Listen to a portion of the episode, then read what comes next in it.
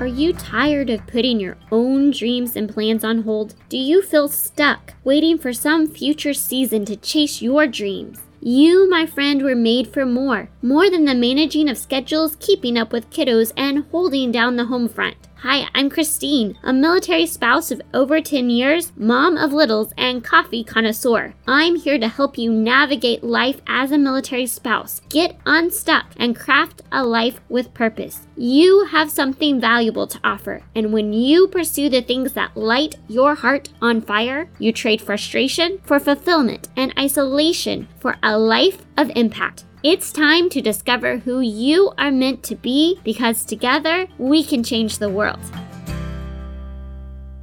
Hey guys, welcome to a special bonus episode of the MilSpouse Mastermind Show. This week we released the second part of the two part series on turning a house into a home, and I already had those episodes recorded and ready to go, and so I wanted to just keep that out there, but I've been thinking a lot about the situation in in Afghanistan and wondering what I whether I should say something, what to sh- say. I've kind of been at a loss for words and trying to figure out how do I add to the conversation instead of distract from it. But I also know that because my audience is military spouses, because this affects you in such a deep way, I don't want to ignore the issue. And so often in my episodes, I like to give you really tangible ways to take whatever it is that we're talking about and apply it to your own life. And I didn't feel like I had, you know, here's five steps for how you can do X. But I, I knew that I needed to say something because this is affecting all of us. Whether we admit it or not, we all have complex emotions around war and Afghanistan as a whole, and specifically what's going on right now. And so today is not just a feel good uh, episode, it's just the goal is to have a conversation about showing up and acknowledging what we feel wherever we land on that spectrum. So many of us have struggled with confusion and heartbreak and anger. We are mourning the loss of life and the fall of a country that held on to hope for the last 20 years. We're, you know, we had a whole whole generation of girls that got to attend school and learn to read. We saw people who wanted to improve their lives, the their lives, the future lives of their children. And in some senses it feel, feels can feel like all of that has just gone up in flames. And we wonder sometimes, was all of that pain and that sacrifice really worth it? When we see these images of people trying to hold on to planes as they're taking off and they're desperate to escape their life, they're desperate for a future. That breaks my heart. And we don't have the answers, and perhaps never will. And right now is really not the time to hash out, you know, what happened and what could have been done better. All we have is what we have right now. War is costly, and so many have made the ultimate sacrifice. And, you know, we got the news last week that 13 members of our armed forces lost their lives. And my heart broke thinking about their family members receiving that knock on the door, that, that knock that nobody ever wants to receive. And then when they released their names and the photos, and I saw how young most of them were. Many of them were barely alive when 9 11 happened, when we first started this war. And they still showed up and chose to go and serve. And I'm so grateful for their sacrifice and for everyone who has given their lives in the service of a better future. I am grateful for all the men and women who continue to serve. And I am absolutely amazed at all that we've done in the last couple of weeks. Just how many people have been airlifted in such a so- short amount of time, and how many people in our military community have come together to support those people? For the Americans trying to get out and for the Afghans in search of a better life? And how we have facilitated making that possible, coming together, providing food, providing clothing, providing, you know, baby bottles and childcare for those unaccompanied minors. I see all of my friends posts who are in Germany and just what's going on on the ground right there is absolutely amazing. Yesterday, I got the alert in my news feed that the last of the US troops left Afghanistan. And the headline read, marking the end of America's longest war. And when I read that, I actually got a little emotional and it surprised me. I'm not sure what I expected to feel reading that, but it made me go all the way back and think about September 11th.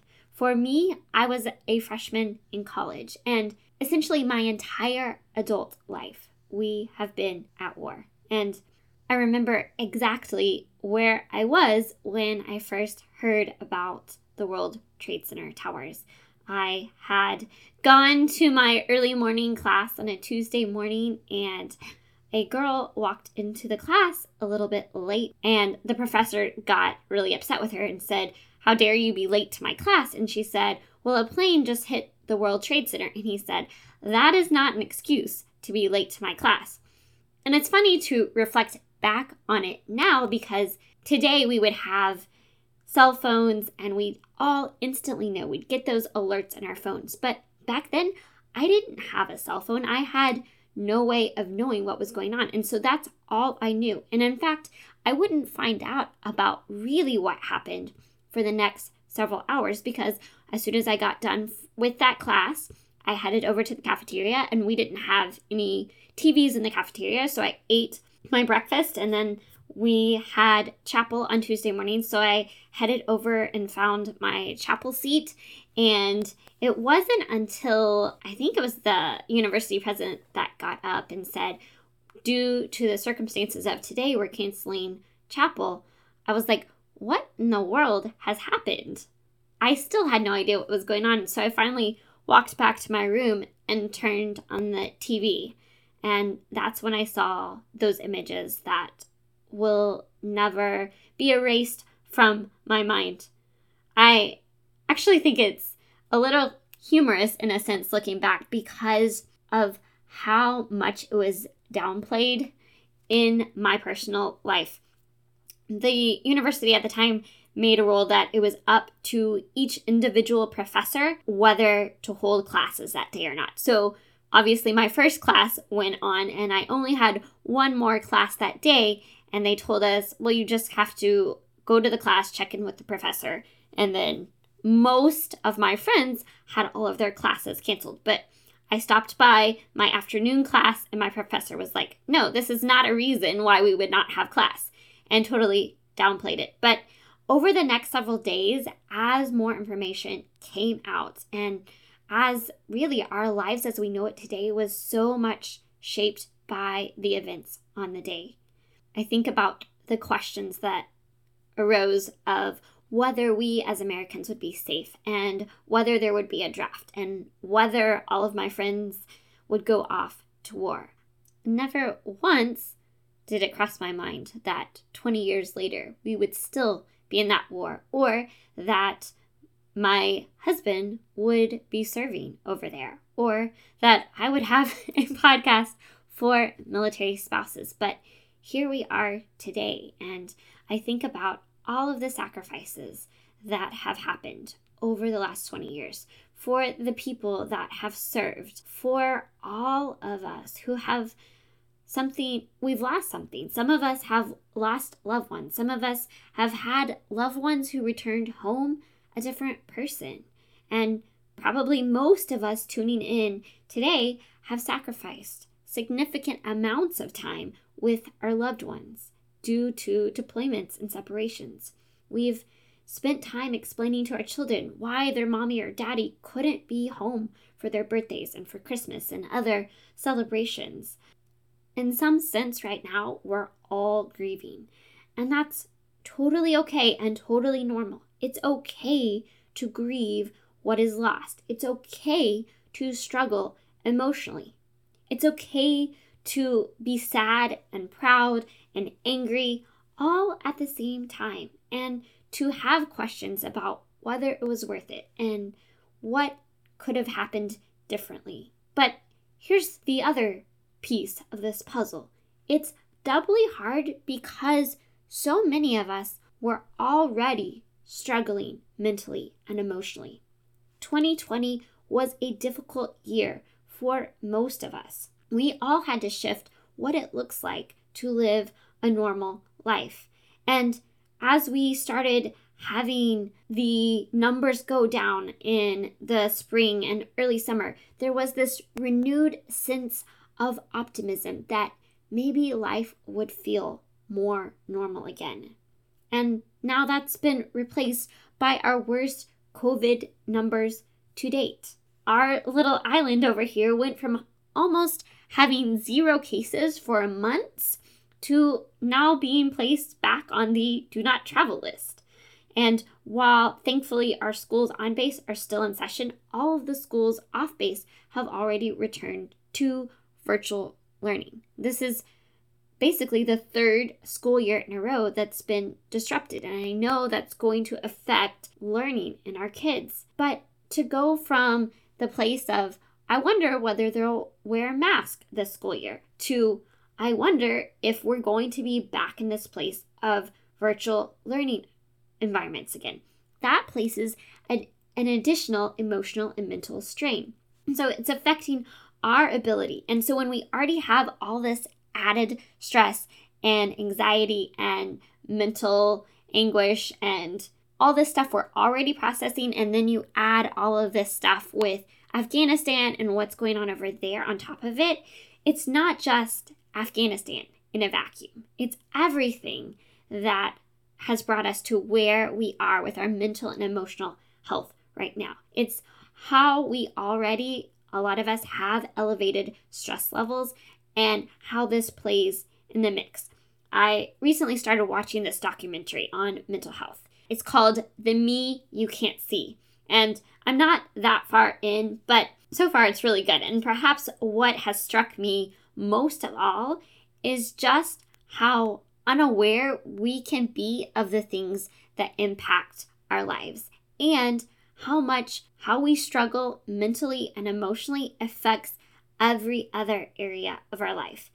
Uh, one of the interviews that they do, Oprah talks about starting this leadership academy for girls in South Africa. And they went to all these villages and they picked girls that showed a lot of ambition and drive and promise for the future. And they brought them to this school and gave them a place to live and clothing and food and education.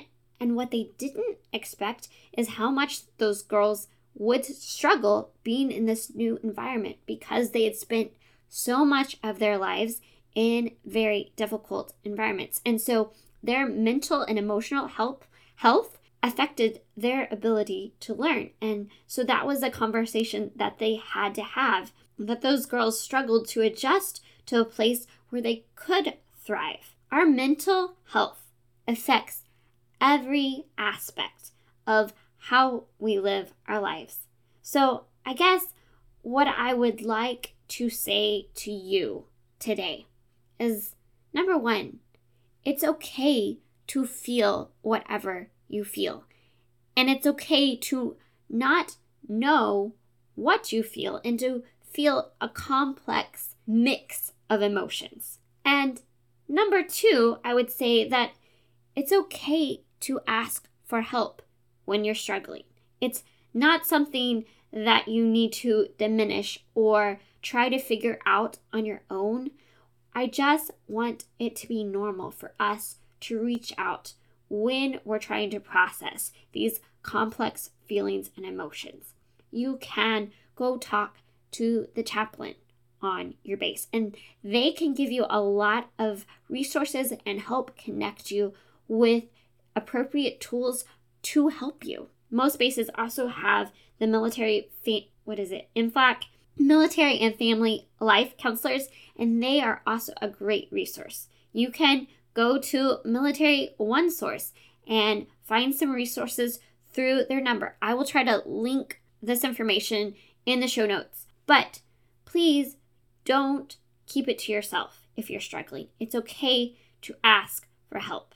But then we also know from talking about how we thrive that while we cannot control our circumstances, we can control our responses. And so it's not healthy for us to stay in a dark place. We need to show up and acknowledge what we feel, but then we have to choose a more productive response. What do we do with what we have? And so the question that I want to leave you with today is what is my role to play right now?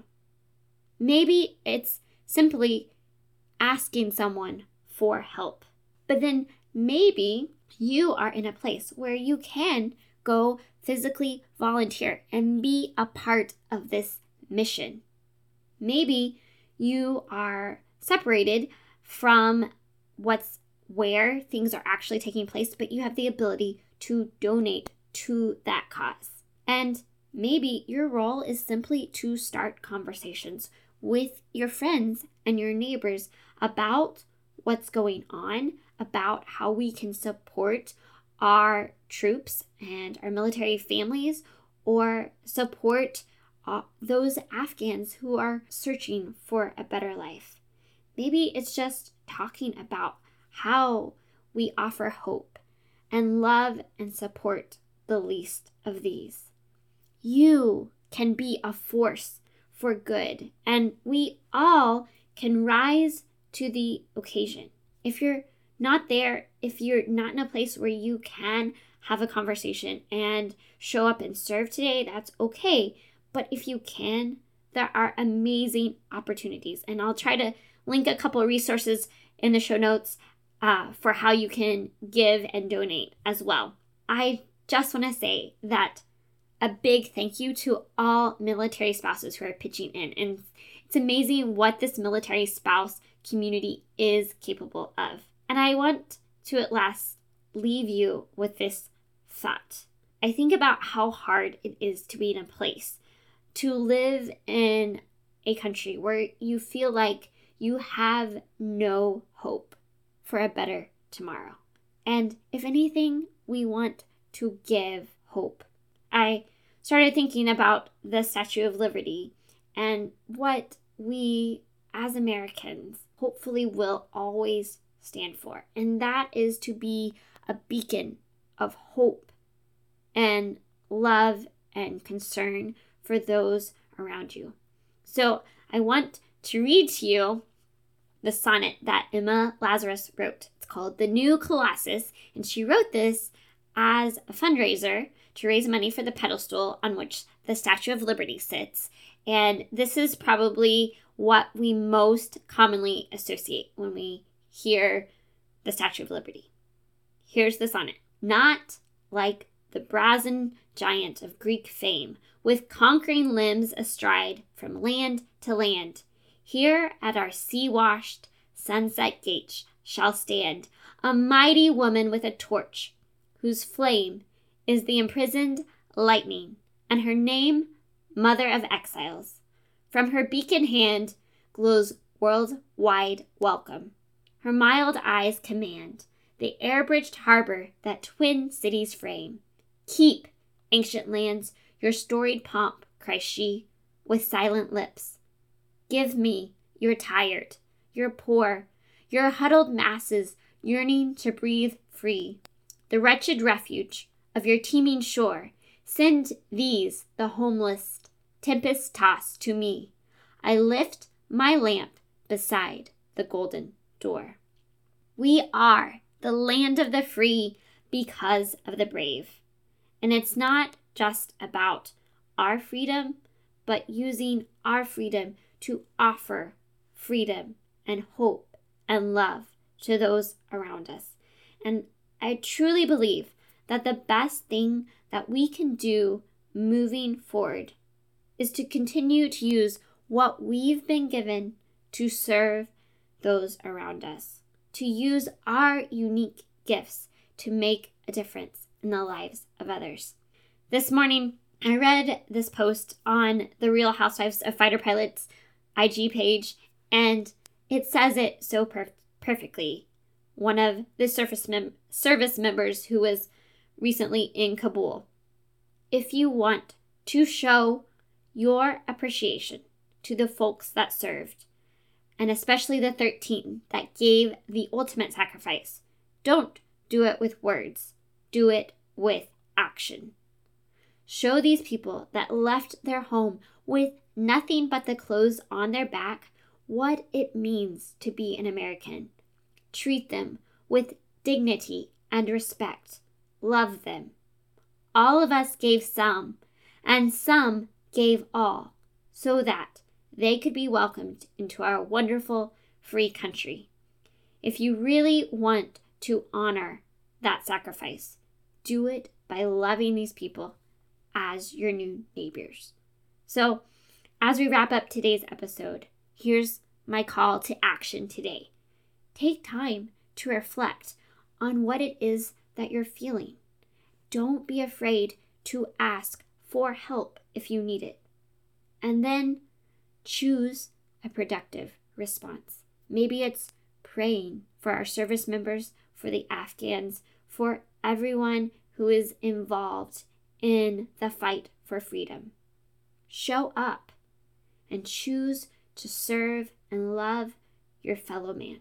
I hope through my processing and talking about what's going on right now, it's blessed you in some way and helped you think through some of your feelings.